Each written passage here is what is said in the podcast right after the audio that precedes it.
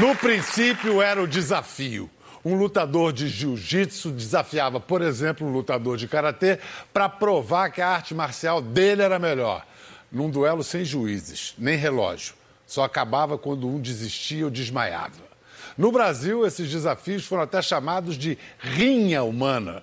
E não chegava a ser assim um exagero. Só havia três regras: não vale mordida, dedo no olho e puxão de cabelo. O resto vale. Vale Tudo virou o nome dessa luta, que com o tempo foi se profissionalizando, ganhou mais regras, deu mais segurança aos lutadores. Hoje é esporte de alto nível que movimenta muita grana e foi rebatizado de MMA, que é a sigla em inglês para Artes Marciais Mistas. Nessa modalidade que nasceu e se aperfeiçoou aqui no Brasil, pelas pernas e braços, desse o crédito da família Grace, nós sempre fomos protagonistas. A novidade agora é que nosso protagonismo foi parar com as mulheres. No maior evento de MMA do mundo, temos duas campeãs e, por enquanto, nenhum campeão. Por favor, recebam com seu melhor aplauso a primeira brasileira a conquistar um cinturão do UFC, Amanda Nunes, a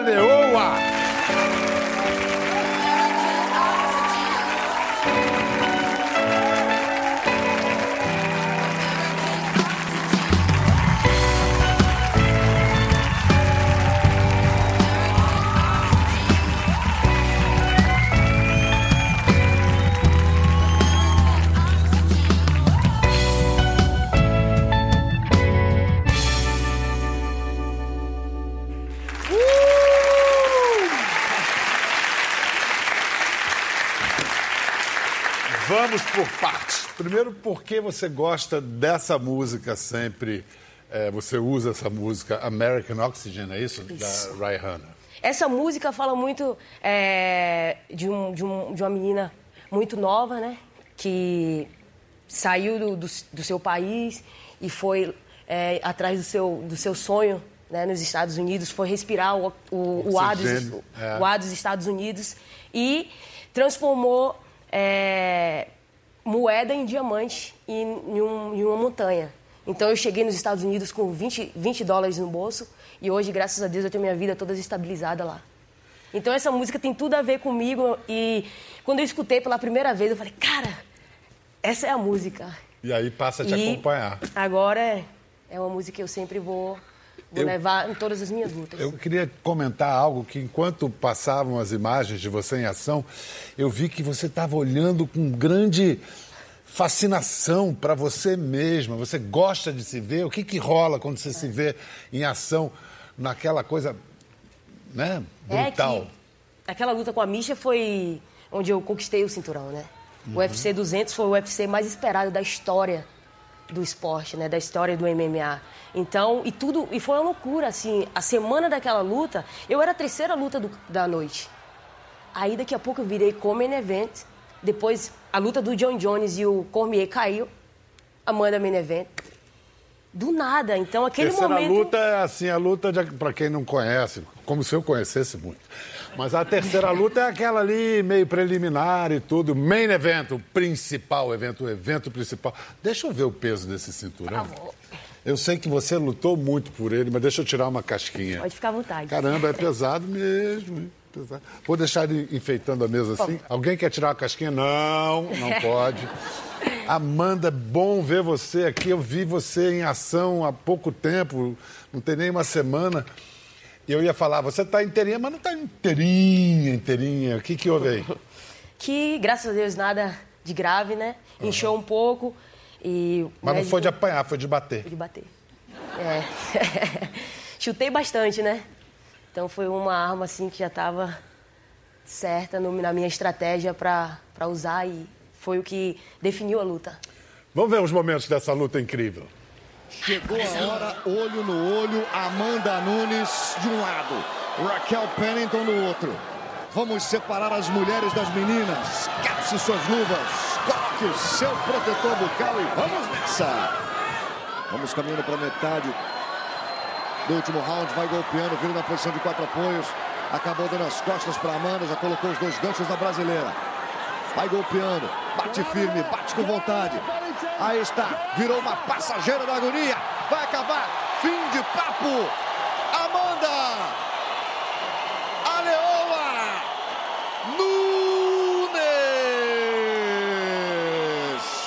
Declaring the winner by TKO and still the undisputed UFC bantamweight champion of the world, Amanda the Lioness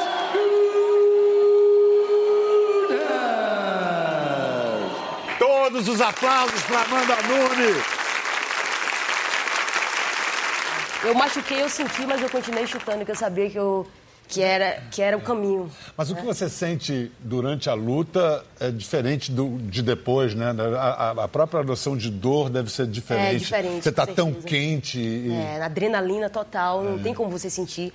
É. Eu senti depois, assim, quando ele colocou o cinturão na minha cintura e aí eu comecei a sentir tudo. Dor, tudo que é. Que é... A culpa é do peso do cinturão.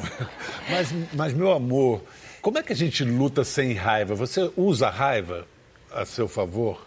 E ne- nessa luta. É, Essa foi luta bem, era diferente. Foi bem complicado, é, porque a Rock é minha amiga, né? E a Tisha também, que é a namorada da Rock. Então a gente está sempre juntas, né? E, e aí eu tive que trabalhar mentalmente mesmo. Assim, foi um trabalho muito intenso que eu fiz, né? E Quer dizer, o que tentar... você está... Desculpa te interromper, mas o que você está me dizendo é que, em geral, a raiva ajuda sim. Você entra com raiva. Eu não, eu não sinto raiva quando eu luto. Eu, é o instinto mesmo. Sei. Mas no caso da Raquel a Pennington, ela é é sua amiga. O que, que, que você inventou para ter aquela vontade de matar? Eu só pensei no meu cinturão o tempo todo. Eu acho que foi isso que, que me, é, me motivou bastante para vencer a Rock. Que eu não tinha o que pensar. Eu- realmente eu tinha que focar em alguma coisa e eu foquei meu cinturão. Eu tenho que manter esse cinturão. Tenho que acordar e ver meu cinturão em casa. Então acho que foi isso mesmo. Você entrou nessa luta como favorita. Ao mesmo tempo, antes da gente gravar, você estava falando o UFC é uma caixinha de surpresa. Mesmo entrando como favorita, pode acontecer de tudo uma vez que começa? Qualquer pode coisa. dar zebra? Qualquer coisa, com certeza. E assim, eu sempre, eu sempre fui underdog, né? Em todas as minhas lutas. Essa foi a primeira luta que eu fui que eu, que eu entrei como favorita. Então eu ti- já, já foi uma outra, um outro tipo de preparação. Você também teve que se preparar. né? Exatamente. É. Então, porque eu nunca, nunca fui favorita, né? Foram várias coisas inéditas nessa luta. Lutar contra uma amiga, lutar contra- como favorita, tudo novo. São No desafios. E no Brasil. Primeira vez É? que na história do MMA feminino que uma brasileira traz o cinturão para casa e defende aqui. Demais. Então- Aí, pô, achei bonitinho você falar, ela é minha amiga, a gente vai tomar uma cerveja. Ela não pode nem tomar uma cerveja. Cara. Porque, olha, eu não sou eh, conhecedor, não. Mas eu achei uma sacanagem ela entrar pro quinto round. É, sendo que ela pediu para parar, Ela né? pediu pra parar. Pediu. E depois quando é, Nina me falou, Nina é minha namorada, Aham. Nina falou, olha pra esse vídeo aqui, eu não acredito que eles fizeram isso. É assim, porque assim, no MMA existe muito aquela coisa do coach puxar o, o, o atleta, né? Geralmente tem aquele, at- aquele atleta que realmente precisa que o coach, não, bora, bora, puxa, né? Mas eu acho que aquele momento a Rock já, já não estava mais ali, né, mentalmente. Então, era pra ele parar, não era pra ele ter Ah, deixado. E, e no momento em que quebra o nariz daquele jeito, o teu objetivo, é objetivo- acertar o nariz. Exatamente. Então, depois do quarto round, meu coach falou pra mim isso. E aí. Ai, eu respirei lá, eu tenho que fazer Mas isso. então você, você tomou a cerveja sem ela. É, Você tomou a cervejinha tomei. depois? Tomei. Foi, quem, quem foi comemorar com você? Todo mundo. Minha irmã tava lá. É? Todo namorada, mundo, minha todo mundo. namorada. Tava todos os meus professores que, que é, me ajudou desde o início da minha carreira aqui no Brasil. Desde Uhum. Esse pessoal o que primeiro... você ficou chamando É, ali. foi. Terminou, você como ah, todo mundo. Vem cá." todo mundo. Porque assim, a primeira vez que é, tá todo mundo junto, assim, naquela energia, pô, foi perfeita. Você não tá entendendo, assim, foi surreal aquele momento pra mim. Todos os professores que me ajudaram na minha vida toda, eu trouxe todo mundo. Tipo, esse, e- todo mundo tem que fazer parte desse momento da minha vida, entendeu? Que é um momento maravilhoso e eu queria dividir. Você falou, você falou isso na entrevista imediatamente. Aliás, incrível como depois daquele esforço todo, você foi para a entrevista, falou, nem sem fôlego você estava. Preparação, né? Muita, né? É, você eu- treina quantas horas por dia? Assim, hoje eu não treino tanto. Antigamente eu treinava mais, mas hoje eu treino quatro horas, assim, duas pela manhã e, e duas à noite. Quatro horas de treino é pouco. Pouco. Hoje- Então, quando você treinava muito, quantas horas eram? Oito? Seis. Seis. É, E é Que parte, aí- é parte física e técnica. é. Mas hoje, assim, é, a gente já faz um schedule bem tranquilo, né? Porque, assim, eu fui evoluindo, né, na minha carreira como lutadora e eu tinha outras coisas, não era, já não era mais treino. Era mesmo a parte mental que eu estava precisando melhorar bastante. Então, eu tive que fazer várias mudanças na minha vida até chegar nesse, nesse ponto que eu tô hoje. Mas esse negócio do. Você tem toda a razão. Quando o esporte, qualquer esporte, chega a um nível muito alto, o que decide é o mental, é o emocional. Quais eram as suas fraquezas e como a Nina, que é. A Nina é psicóloga, É. a sua namorada. Como ela te ajuda, te ajudou e o que, que eram essas fraquezas e como você as superou? Então, assim, eu vou contar. Por é a favor. primeira vez que eu tô contando. Oba! Ah, então, assim, a minha última derrota, eu vou falar, eu vou falar dessas, que foi uma das que uma das, das derrotas na minha vida que eu mais acordei assim para a vida, sabe? Eu, eu, eu comecei muito bem na luta e de repente, quando eu não consegui finalizar a minha oponente no primeiro round, eu, eu desisti. Tipo, ela, ela sobreviveu, porque ela também era muito, uma atleta muito forte. Ela sobreviveu àquele início de luta. E aquilo te abalou? E, exato, e eu era muito forte nisso. Tipo, eu começava muito bem e aí no decorrer da luta eu perdi aquela intensidade. Então, aquilo. é, já- eu, eu saía totalmente, eu deixava a luta escorregar na minha- das minhas mãos, então. Uma coisa. Totalmente. E aí, Eu, pra mim era assim, tipo, se eu não finalizasse no primeiro round, a luta acabou pra mim. e aí como é que você entendeu isso para resolver? O que, que era? Era ansiedade? É, adrenalina que eu tinha que controlar bastante. E, mas eu não sabia. Porque você, pô, você treina todos os dias, você tá bem no- na, na academia, mas assim, o cage é, é assim, é, é, é, é outra coisa, é surreal. Primeiro Assim, vamos porque- tentar traduzir cage. Todo mundo já fala cage no Brasil, mas tanto pode ser traduzido por gaiola como por jaula. Eu traduziria por jaula. Jaula, né? Não é não? É. Duas feras lá dentro. Então, lá dentro o que que é? É outro mundo. É outra, outra coisa, né? Porque no treino não tem luz, não tem nada, é uma coisa normal, são seus amigos que tá ali todos os dias, seu professor e tudo. Quando você caminha, né, até o cage, aquela coisa toda, né, aquela o povo gritando e você sabe que você é o centro das atenções. Tudo aquilo é, é um outro tipo de treinamento que realmente você tem que passar para aprender a lidar com aquele momento. Né? Não, não adianta só treinamento na academia. Não adianta, tem E é, muita isso que é, e é isso que vai decidir. e, é- e acontece muito aquelas, aquelas meninas que saem de um, de um evento pequeno e vai lutar no UFC e perde. Porque não, não- aquela- essa transição é muito difícil. De, um- do- de um evento e, e lutar pela primeira vez no UFC, que é E como é que você resolveu essa questão de quando você não finalizava logo, depois você decaía? Como é que você super- resolveu isso? Então, assim, eu voltei para casa, né, aí eu percebi isso na luta, né?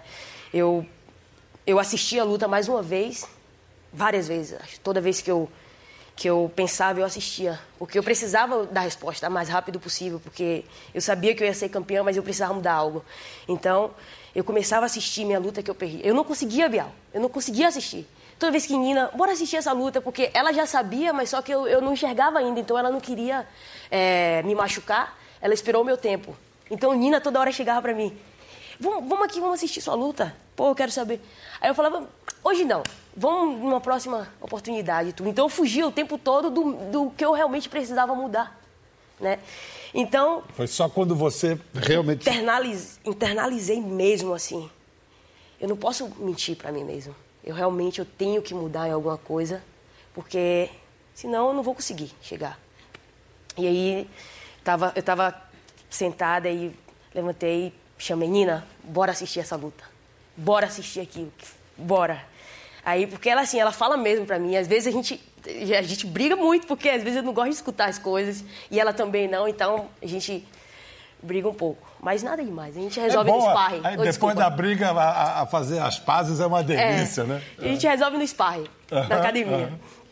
Mas aí, aí pronto, aí eu assisti, né? Aí ela começou a me perguntar o que eu estava sentindo naquele momento, na luta. Em cada momento da luta, ela me perguntava um pouquinho, né? E eu falava para ela o que eu estava sentindo. Parava o vídeo. Exato, parava. Aham. Aí, quando eu tem uma parte, né, que eu boto lá pra baixo assim, aí eu falei pra ela, ó, quando eu botei ela pra baixo ali, eu eu não respirei, tipo, eu, eu travei minha respiração e não consegui mais soltar.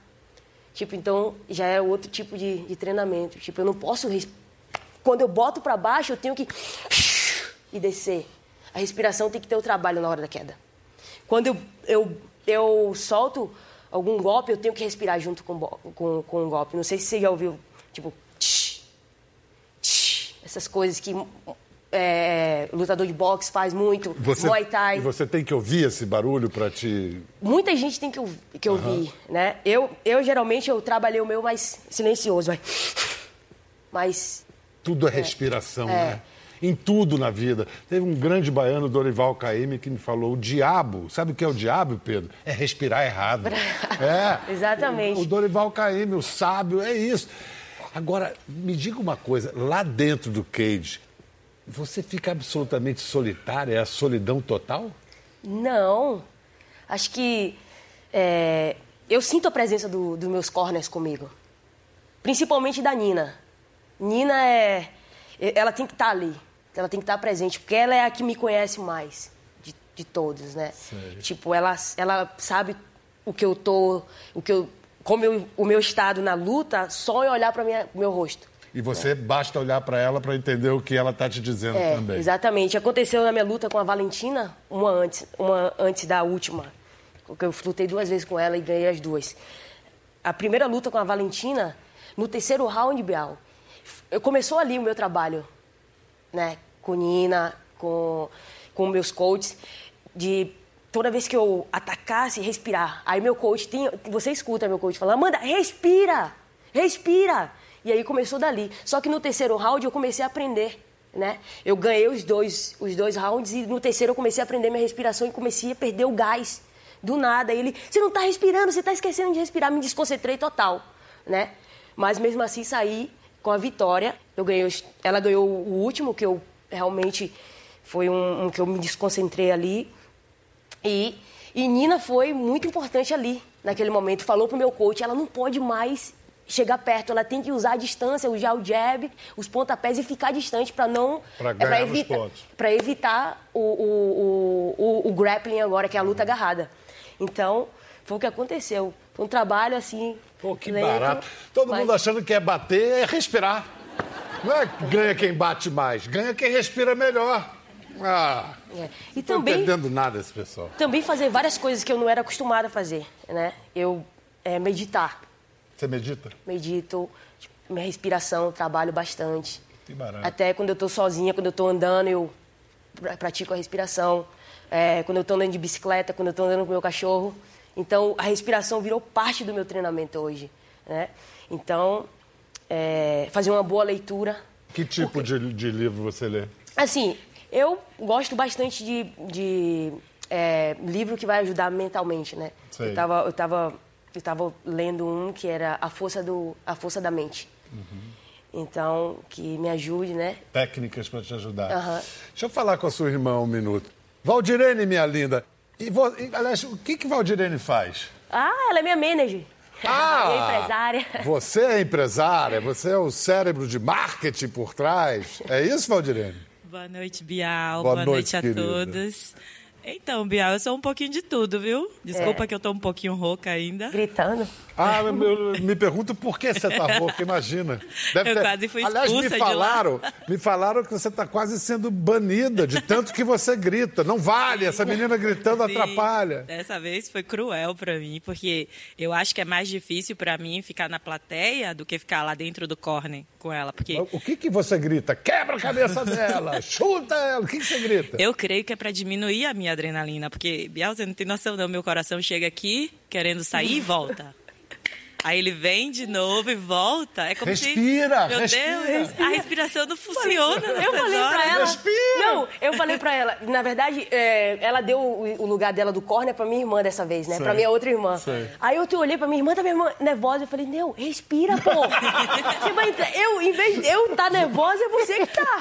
Ela lá no cage acalmando, assim, já é muito Sim, bom. Porque eu me sinto mais confortável do lado dela lá no queijo, porque eu tô vendo de perto Sei. a situação. Eu tô olhando nos olhos que é. dela É. e tô vendo que ela tá bem. Então, quando eu tô de fora ou um pouquinho mais distante, pra mim é mais tenso. Né? É. Vem cá, Valdirene, essa menina era assim, um azogue desde pequena lá em Pojuca. Caramba, Ela Bial, era era. boa de briga mesmo? Era, Bial. É mesmo. Era. Não, fica, não parava. Tanto que apanhava tanto porque só queria ficar na rua. Mas apanhava de quem? Da De mãe? manhã, manhã batia. Mas é a única que bateu A nela única até que hoje, batia né? nela Eu tentava Manhã, segurar né? amanhã, mas não conseguia, não. Vem cá, a manhã usava que arte marcial? Mandava eu buscar o cipó. Que- isso é um treinamento à baiana, uma beleza. Cipó, olha que resultado maravilhoso. Era, É, era. Pedagogia baiana, um cipó. Era. Mas escuta, meu amor, é, tinha mulher para lutar contra ela? Não, não tinha não. E se bem que a maioria dos... Ela só queria jogar gude, jogar futebol. É, o... o... Deixa ela brinca- falar, Amanda. A brinca... Agora sim, a Amanda realmente teve infância, viu? Porque essa daí aprontou, Bial, e não foi pouco não, viu? É mesmo, né? Que Essa daí Você aprontou quer e entrar em pouco. detalhes sobre os aprontos, assim? Na, na minha ida a Salvador, que eu saí de casa com uns 19 anos, fui morar sozinha, fui estudar. Então, depois eu levei minha outra irmã, então ela ficou com tudo. Ficou com minhas coisas, ficou com as coisas de Vanessa. Então, ela reinava em casa. Então, ela trocava as nossas coisas, fazia rolo. Então, ela fez rolo com bicicleta, fez rolo com videogame. E trocou uma vez num jegue, ou foi num burro, ou foi uma égua, alguma coisa assim. E aí, quando manhã chegou, ela estava dando, bu- dando banho nesse, nesse burro no Não, peraí, quintal. mas o que, que ela trocou pelo jegue? Trocou, primeiro, ela- eu acho que foi assim, ela trocou o videogame numa bicicleta, e depois trocou a bicicleta num burro, e quando manhã chegou em casa, mandou ela desfazer a troca. Era um processo. Eu sei que resultou nesse burro. Quando manhã chegou em casa, o burro estava no quintal e ela dando burro no quintal. Banho. Não tinha por onde passar, ela banho passou no por... burro no E ela passou por dentro de casa. Que maravilha. Você tem burro agora lá nos Estados Unidos ou na Flórida? Não. Não. Donkey. Donkey. Não, tem É, não. Que, É, que foi orgulho que você tem dessa. Mas vem cá, eu sei que teve um- um- uma inspiração na família, que foi, acho que um, um tio, de Tio, vocês. Vamos foi. ver uma foto Nosso dele em tio. ação. Que Deus o tenha, ele já foi. É o que está por cima, eu É o que presumo. está em cima, essa foto é foto aí- relíquia, viu? É, essa foto aí, minha mãe fala que nessa noite aí ele olhou pra ela e falou: se ele cair, eu vou dar tapa na cara. Aí essa, aquela mão ali a é pra tapa. dar o tapa na, na cara Tá do com a mão mesmo. Que é mais humilhante que dar É, soco. exato, porque geralmente ninguém gosta, né, de tomar Não, tapa. é. Soco é, é melhor levar soco que É. tapa. Agora, nessa época era vale tudo mesmo. Nessa daquele época era que vale vale tudo, tudo. não tinha. É, nessa época era vale tudo. E era na rua, sem nada ali, no seco. Muito obrigado, Valdirene. Nada, Bial. É, quando você chegou nos Estados Unidos, os americanos apoiaram? Como é que foi? Ah, bastante. Quando eu cheguei na academia, no primeiro dia, tinha uma caixinha, Bial. Uma caixinha assim, na academia com meu nome, né? Eu não entendi o porquê. Vi aquela caixinha lá, aí Cici Edson olhou pra mim. Você tá vendo aquela caixinha ali? Que ele é bem, assim, né? Bem duro. E você tá vendo aquela caixinha ali? Os meninos aí que, que ajeitou essa caixinha aí, pra todo mundo botar um dinheiro ali, pra no final de dia você ter um dinheiro pra treinar, comer, tudo direitinho. Pô, que, Que barato, que bacana, né? E você dormia na própria academia? Dormia na academia e dormia e passava o dia todo lá. É, aí não eram nem quatro, nem seis, nem oito horas. Eu treinava era 24, horas 24 por horas. dia. E tava muito frio, né? Saindo. Ah, então. Primeira vez que eu peguei um frio daquela Isso forma. foi Califórnia ou Flórida? Foi, é, New Jersey. New Jersey. Ah, então lá pra cima faz É. frio mesmo. Mas então, vamos ver a tal luta que você já se referiu com a Misha Tate, que fez você a primeira campeã do UFC. Vamos ver os pedacinhos. Vamos ver a Amanda. Toca ali de cintura agora. A Misha tá desnorteada. O cinturão vem pro Brasil. O cinturão vem pro Brasil. De novo a mão direita. Olha aí. Ela tenta ficar de pé. Amanda vai golpeando. A Leoa entrou ajoelhada. A Misha tá lutando no automático. Sentiu o golpe. Sentiu o golpe. De novo. Amanda bateu duro. Vai acabar a luta. O cinturão vem pro Brasil. Amanda Nunes será a campeã peso galo. Pegou as costas, vai finalizar. O cinturão vem pro Brasil. O cinturão vem pro Brasil.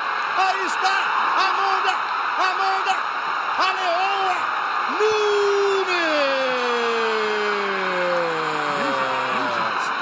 Quero escutar a voz da minha mãe e da minha avó. Tem um ano que eu não, que eu não vou no Brasil, porque eu queria é, pegar esse cinturão primeiro para voltar. Né? Eu falei, falei para minha mãe, para minha família que eu só voltaria no Brasil depois que eu levasse esse cinturão. Garota de palavra, hein? E você, essa avó, para quem você dedicou, é essa daqui? É, dona Quem é essa sua avó? Segurando o cinturão. É mãe da, da minha mãe. Mãe de sua mãe. Aquela menina que você lutou, a Misha Tate, o rosto dela voltou ao normal? Demorou? É Fez cirurgia, né? Fez cirurgia? Fez. É, Eu, Tipo- até, eu até falei com ela. Porque a gente também tinha uma amizade muito boa. sei. É. Você fez um purê da cara dela. já, já virou batata de novo, né? Complicada. Agora, tudo bem que essa foi a luta que deu a ela o título, mas a luta que os brasileiros vibraram mesmo foi a atropelada em 48 segundos que a Amanda deu na Ronda Rousey. Bateu na linha de cintura. Entrou o jab de esquerda. A Ronda já sentiu a mão pesada da baiana. Outra vez, o cruzado, esquerda, direita. Vai cair a Ronda. Vem pra cima, Amanda Nunes. A Ronda tenta se agarrar a Amanda. Vai cair. De novo. O direto. Vai acabar. Aí está. É do Brasil. É do Brasil. O cinturão fica no Brasil.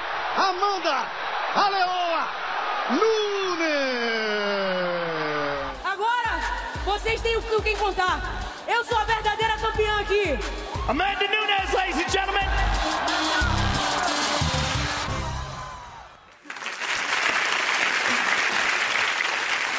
Duas coisas. Tão bom quanto ver a luta é ver você vendo a luta.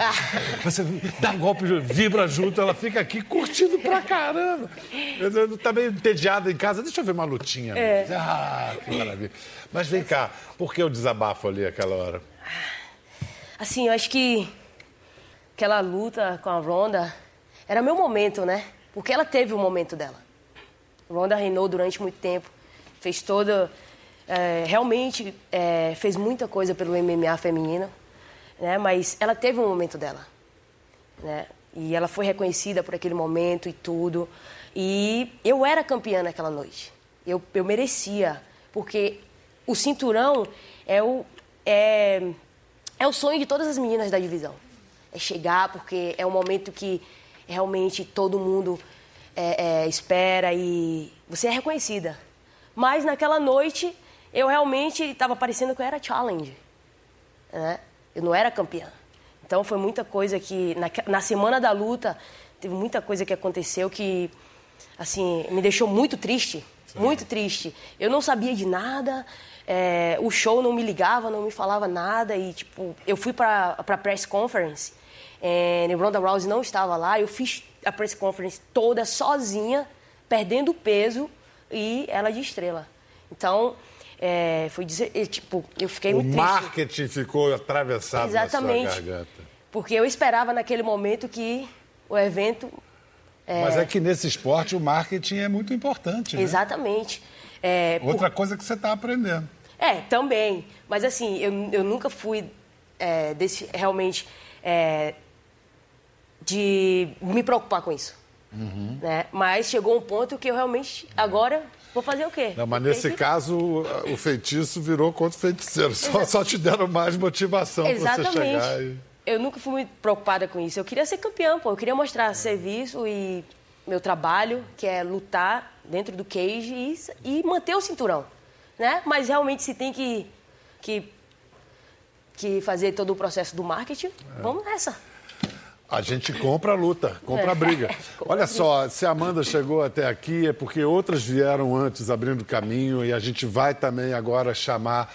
É uma espécie de tributo, primeiro a toda a família que ela representa, que é uma família fundamental nessa história. Ela tem o MMA no sangue, ela foi pentacampeã mundial de jiu-jitsu. Recebam Kira Grace.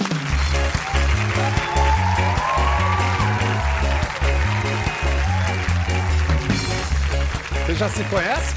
Já, claro. De outros carnavais. Eu comento todas as É. dúvidas dela. Bom, Nos enche de orgulho, né?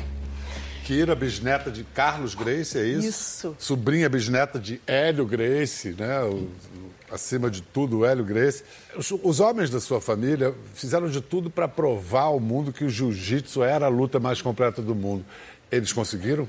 Eles conseguiram sim. A gente tem uma história que me inspira, né? E que, que eu levo para minha vida em tudo que eu faço, nos meus projetos, nas minhas aulas de jiu-jitsu. Tudo começa em 1914, com meu bisavô Carlos em Belém do Pará conheceu um japonês, mestre em jiu-jitsu, e se apaixonou pelo jiu-jitsu de uma maneira. Em Belém, é? Em Belém. É, pouca gente sabe que teve uma imigração japonesa Era importante para o Pará. Inclusive, introduziram a pimenta do reino no Brasil por ali. Então, foi lá que começou Foi lá, ele tudo? viu uma apresentação né, do Conde Koma, Mitsui Maeda era o nome desse japonês.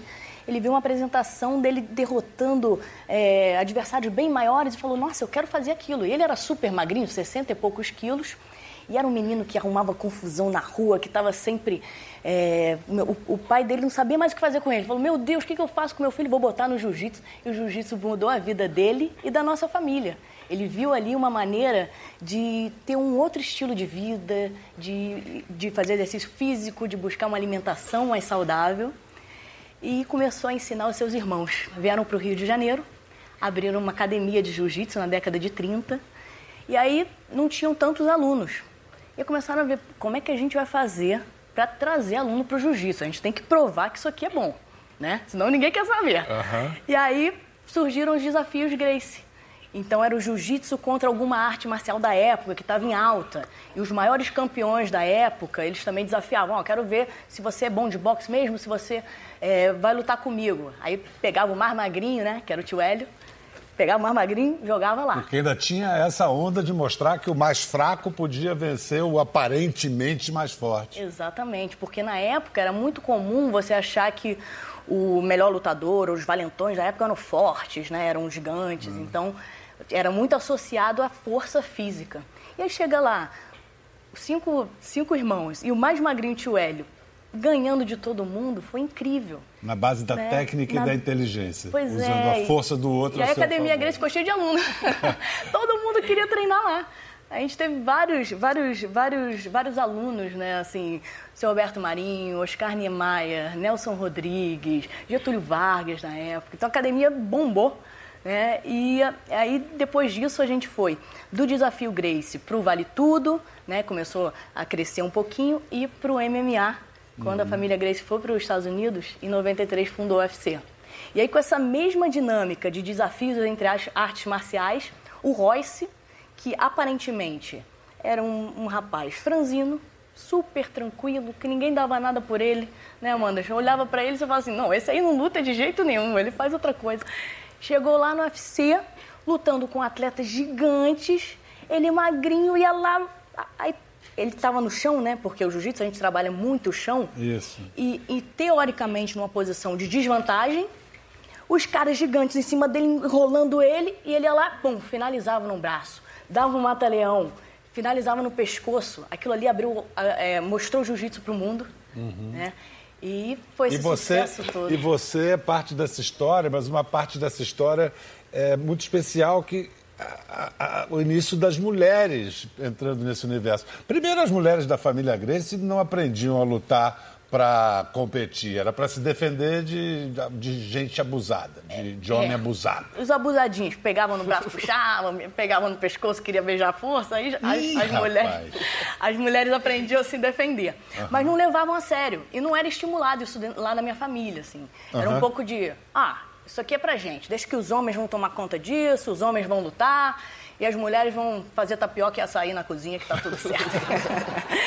Mas é, eu bati o pé pra lutar, porque eu fiquei tão apaixonada com a luta e com o jiu-jitsu.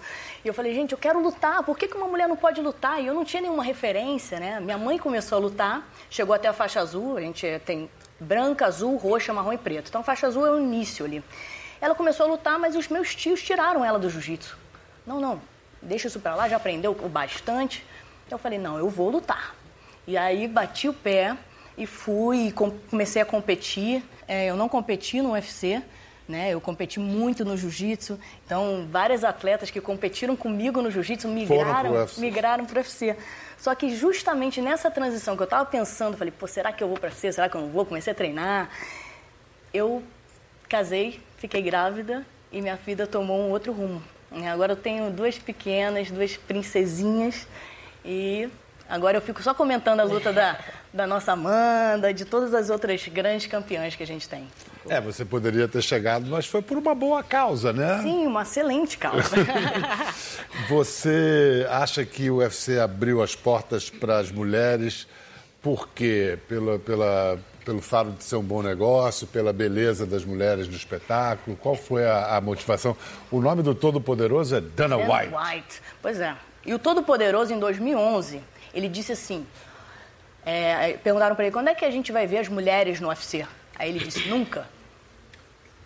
Aí todo mundo ficou, né, Amanda, assim, caramba, mas nunca. Eu, eu lembro que eu até fiquei assim meio triste, né? Porque a gente estava treinando, a gente estava buscando um sonho, e as mulheres todas com aquela esperança de um dia lutar no UFC, e ele nunca. Aí eu, caramba, e agora? que será?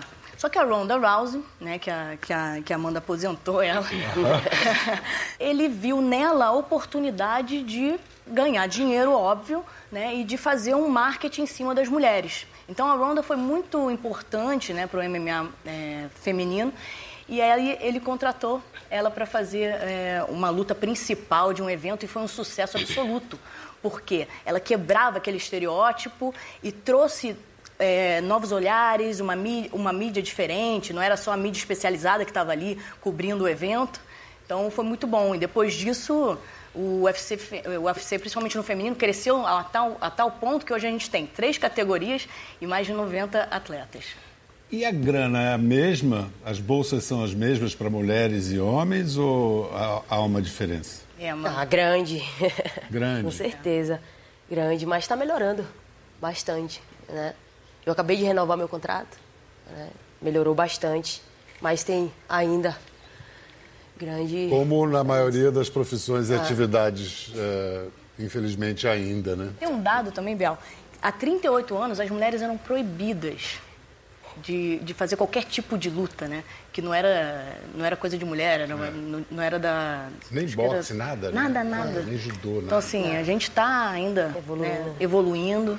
Já alcançamos bastante, mas tem um longo caminho. Vamos ver se as suas duas meninas. Kira, é, os- as filhas dela são com o Malvino Salvador, que é um Sim. lutador amador, mas é um excelente Ele lutador, né? ama boxe, ama boxe. Ele já faz boxe há mais de 10 anos e é faixa roxa de jiu-jitsu. E aí as meninas já estão no caminho, né? Tem aí Já uma demonstração. Vamos ver as filhas de Kira. Quais são os nomes delas? Essa é a Aira, que tem três anos e meio, e a minha pequenininha é a Kiara. E a gente brinca no tatame o tempo todo, nossa- as nossas brincadeiras são de jiu-jitsu. E essa é a brincadeira do cachorro bravo, que ela tem que segurar e eu vou me mexendo. Às vezes eu tô em casa quieta, ela pula nas minhas costas, me segura.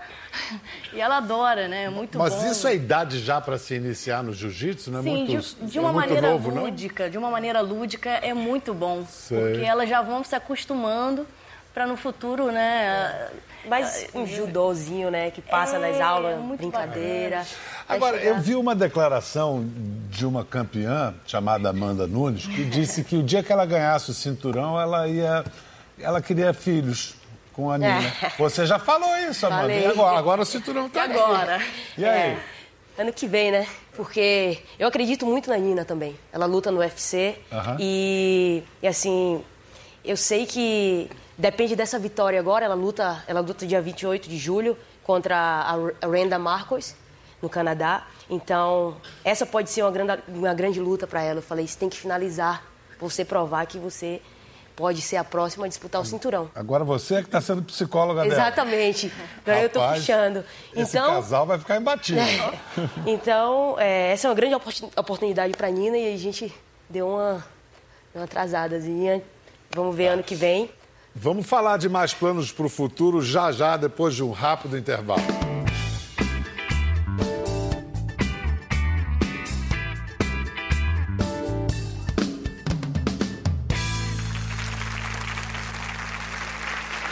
Estamos de volta com a campeã peso galo do UFC, Amanda Nunes. E a ex-lutadora e comentarista do UFC, Kira Gracie.